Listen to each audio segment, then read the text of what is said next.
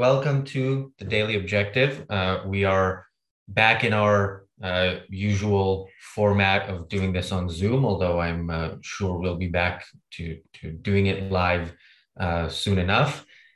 I'm here with Mark Pellegrino, and uh, today we're going to be discussing, uh, what was the title? The Complete Idiot's Guide to, uh, uh, what was it? Defeating Israel.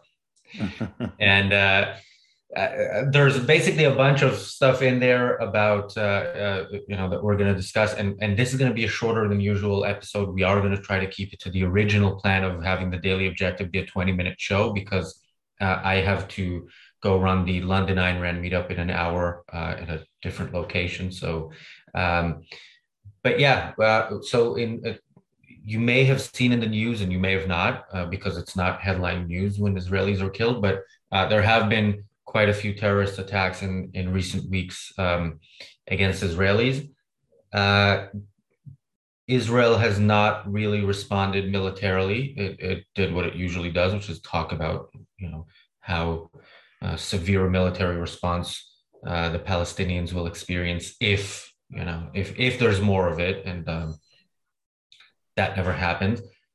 But also Israel's uh, uh, bizarre coalition, which we've spoken about on this show in the past, is uh, it looks like it's in trouble. So it's a coalition that had sixty-one members of the uh, Israeli parliament, of the of the.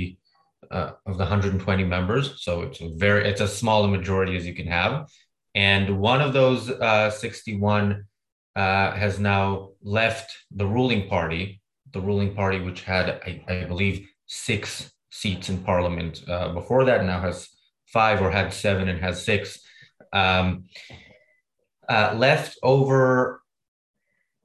That's also not very clear, but either the terrorist attacks or some combination of the terrorist attacks and the fact that um, in Passover, uh, the the um, uh, health minister has decided that in hospitals they will be giving non uh, food that is not kosher for Passover.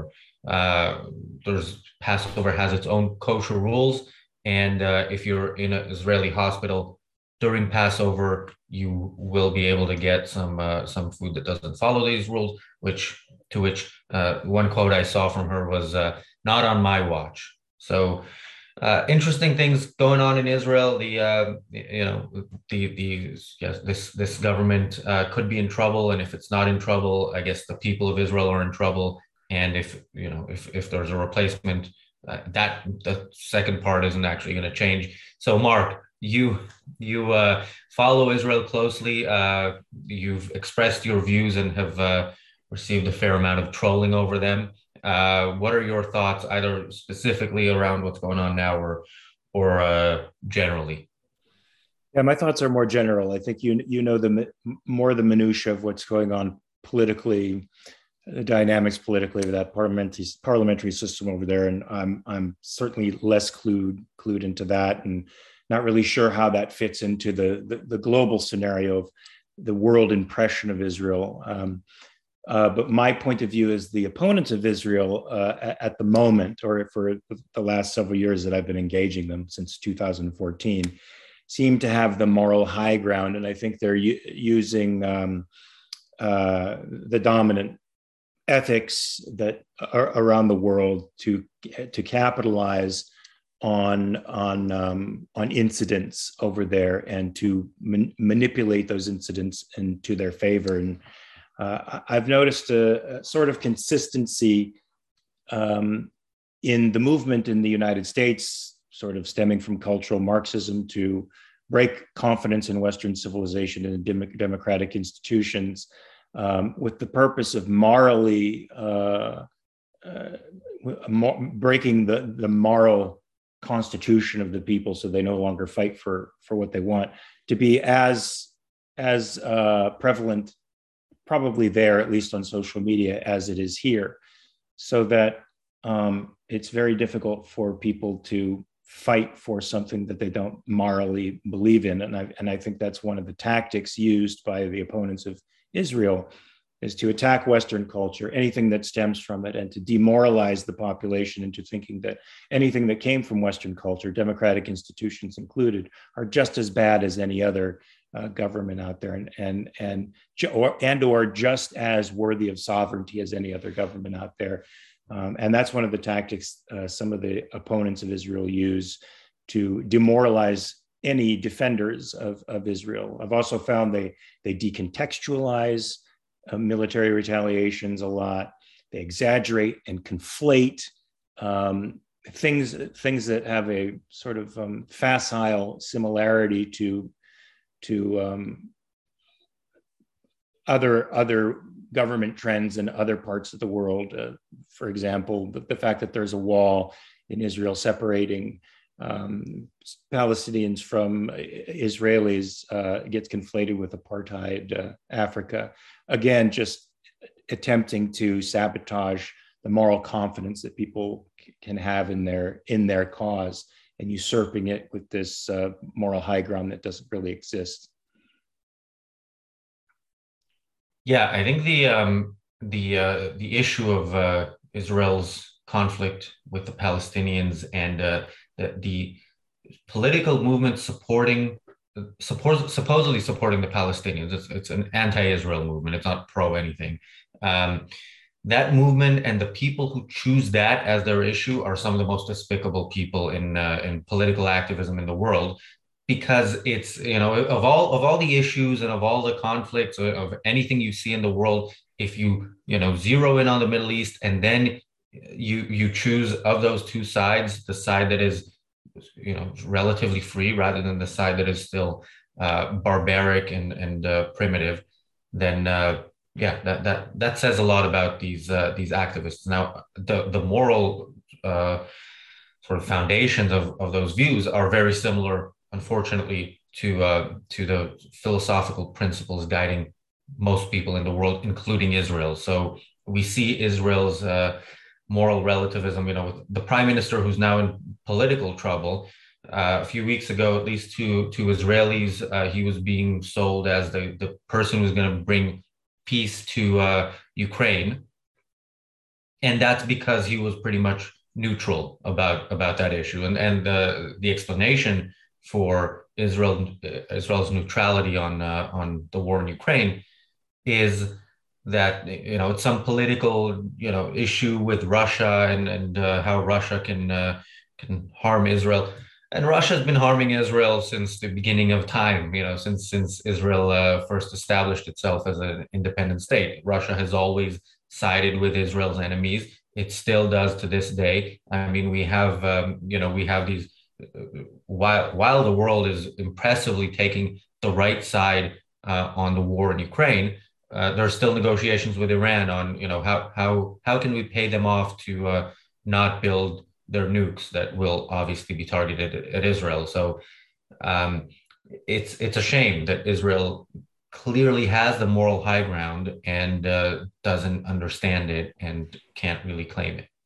That's because the confidence in in their institutions and what they stand for has been eroded. There's so much equivocation on the other side. Um, unfortunately, they believe, the Israelis and many people in America believe, the propaganda.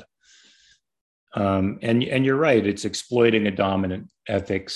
You know, it's it's, it's exploiting uh, the um, the prominence and and moral stature of victims, and the idea that if you're you're you're poor and benighted, it's likely because somebody big and powerful is depriving you of the the capacity to make your life better, none of which is actually going on in Israel. But um, you know, the the, the extreme uh, the extreme co- conflict of uh, or I say of images, the juxtaposition of you know something a, a, a, a city as thriving as Tel Aviv and you know Gaza and its poverty and overpopulation. Um, it's difficult for people to grasp Uh, that those th- those causes and effects uh, are are not are not um, are not what they what they think they are. It's not it's not these dominance um, these dominance uh, structures that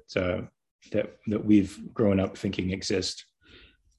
It's a result of values, and it's a result of something good that's been disparaged for many many years. Yeah, and, and as you mentioned, you know, we we see uh, these movements, sort of the, the anti-Israel sentiment uh, grow around the world, and especially it's it's especially troubling when it's in America, because Europe, as much as I uh, hope to be wrong about this, I think the way Europe will be better is if it takes uh, the lead from you know from America, or you know, follows America's lead in, uh, but but not the way America is is today. I think I think it's. It's actually going the other way around, and, and America is uh, becoming more more like Europe philosophically. Uh, and um, you know, Israel. A good example of Israel's uh, kind of moral relativism is the actual the, the coalition government that uh, is now down to sixty of the one hundred twenty members, and it'll be interesting uh, to see. to see what, what that turns into, because this is, uh, so the prime minister, Naftali Bennett, is supposedly to the right of Netanyahu, uh, and Netanyahu is supposedly center-right. And, uh, you know, Bennett was one of those people who always criticized Netanyahu for not responding strongly enough militarily to terrorism. And of course, he's he's now doing nothing. Uh, why is he doing nothing? To give him like the benefit of the doubt, it's because he can't, because of the coalition he leads. So uh, anything, you know, anything to do with uh, with the, the platform on which he ran would mean, uh, you know, the, the end of his government. He he can't rule with this coalition uh, doing what he promised voters he would do, because his coalition is full of parties uh, that are, you know, pretty far to the left. Uh, there's a party, an Islamist party in there that uh, historically would never sit in a government, uh, in a coalition. They are opposed to the very existence of the state of Israel, and somehow they're a part of the coalition. Um, and, and this coalition uh, came about just because uh, of, of uh, anti-Netanyahu uh, sentiment. They wanted to get rid of Netanyahu. And that in and of itself was not a bad idea, because Netanyahu was not good as prime minister.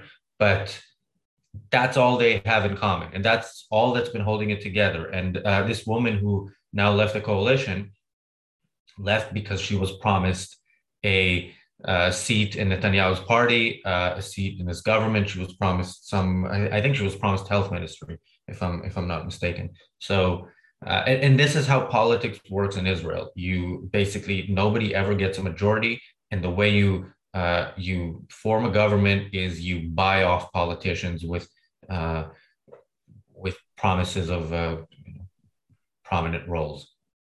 I mean, it's more obvious. It's more obvious in the parliamentary system, but it seems to be the way they do politics out here now as well. Yes, but you elect a president for four years, and that's the president. Like there, there's no, you know, right. The Senate can't. Uh, they can, but you know, they, they need very good reason to get rid of a president, and and even then, uh, it's not like it's it's going to be the next person in line who was elected with the president. So, well, I think as we've seen from the last uh, two impeachments, it's not necessarily true that they need a good reason to displace the president. Uh, they just need a consensus. They need people who are believing the same story. Yeah, but I mean, he wasn't removed from power, so impeachment, impeachment in, in and of itself is not is not even that uh, that much of a thing. It's it's kind of a, you know, symbolic gesture. Uh, and uh, impeachment by the House, true, but a conviction from the Senate would have been uh, unprecedented and yeah. and a real a real thing. Yeah. Yeah, and then and then somebody from the same party would be would be president. So it's definitely a more stable uh, situation. I mean, in Israel, there was in what was it a two-year period there were four general elections, which is unprecedented for Israel, uh, and three of them were within within a year. And I think I think it's been less than a year from the last. I don't, I don't remember when exactly the last one was. It was sometime last year. Um, but yeah, this this uh, government. Uh, which is, it's possible it will collapse in the next few days. Uh, that might lead to another election. So uh, the, the political system in Israel is very unstable. When there is some stability, it's it's uh, being paid for uh, by, you know, the, the buying of uh, of politicians. So, and um, that's that's always a bad situation where, wherever you are, but it's a it's a deadly situation in a country that is surrounded by enemies that just want to annihilate it. So yeah, I think. Uh... Indeed. And um, what what is what is the, well, this may sound, this is a terrible way to phrase this question, but um, why is it a mark of a free country to allow parties to exist on the political sphere that seek the destruction of the socio-political world in which they inhabit? Like, I, I think it's, I, I thought it was a complete, a totally rational move when it was in the nineteen fifties to, um, or it might've been earlier, to ban the Communist Party, to, to ban it from any political action. And I think it would be appropriate for Israel to do the same with Islamicists if they are um, not only against the, the the state of Israel and the welfare of Israel, but against the, dem- the democratic system itself, which they're just exploiting for their own purposes. Why don't they ban these parties? Uh, I don't know. Uh, I, I definitely think in some cases uh, in Israel, th- these parties should have been banned, if not the parties, then individual politicians. And in quite a few of the cases, or, or not quite a few, several cases, uh, somebody served in parliament for a while. There was one who disappeared, and it was later discovered that he was on the payroll of Hezbollah, I think.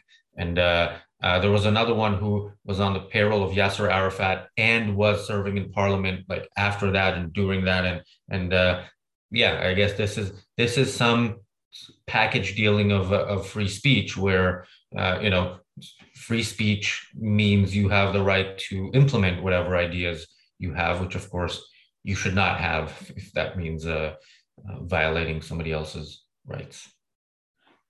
Yeah, the West really needs to get straight on this. They really need to get straight on this. Israel especially, since the, I mean, they're surrounded by people who hate them. Do you do you, do you think that um, Israel's uh, got a limited life? Yes. Given given the international hatred of it, and then massive disinformation campaigns that go on, and and the people who uh, the manpower harnessed in Malaysia, and yeah, yeah, the hatred I, I see online from Ireland and other parts of the U K for Israel. They think they're fighting for the David in the David and Goliath uh, power scenario, um, and I don't see any. I don't see any. concerted opposition to that. Not not really. Yeah, I, I do think Israel has a limited life.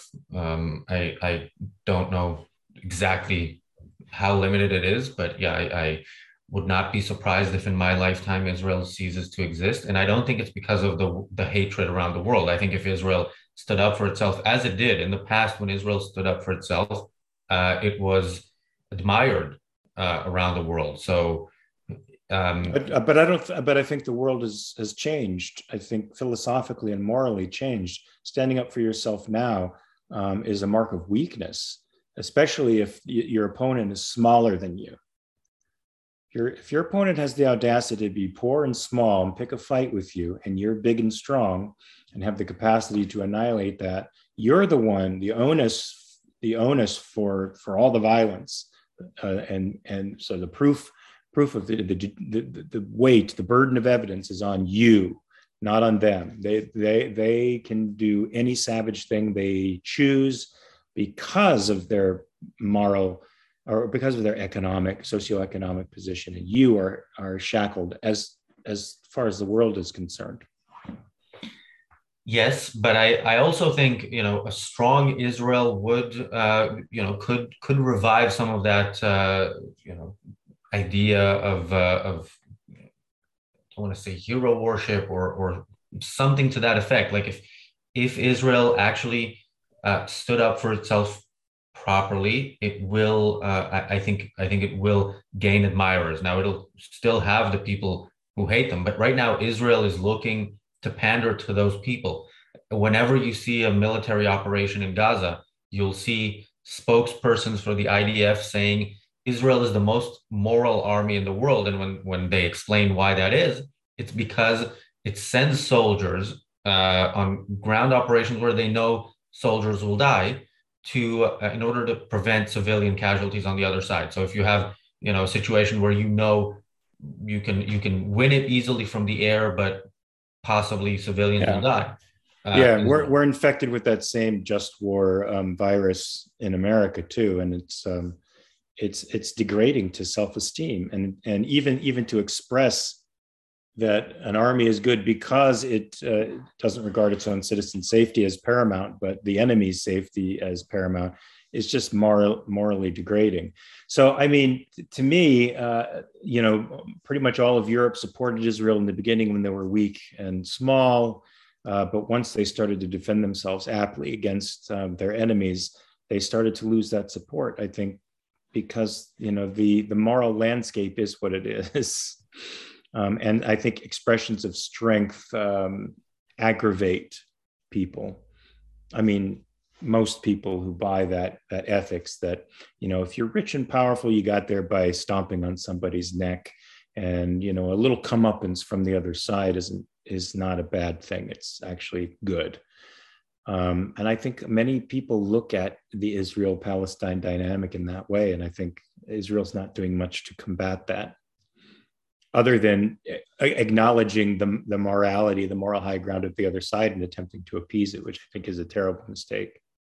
Yeah, yeah. And, and ultimately, I mean, you know, either way, whether, how, whatever, however the world might react to Israel standing up for itself, if it doesn't stand up for itself, it will lose. I mean, ultimately, you know, the, the other side, And and the other side is not just the Palestinians. It's it's easy to look at it that way, because then, then you can see the Palestinians as supposedly weaker. Uh, if you actually look at the landscape of enemies that Israel has in the in the Middle East, Israel is also the weaker side in, in that.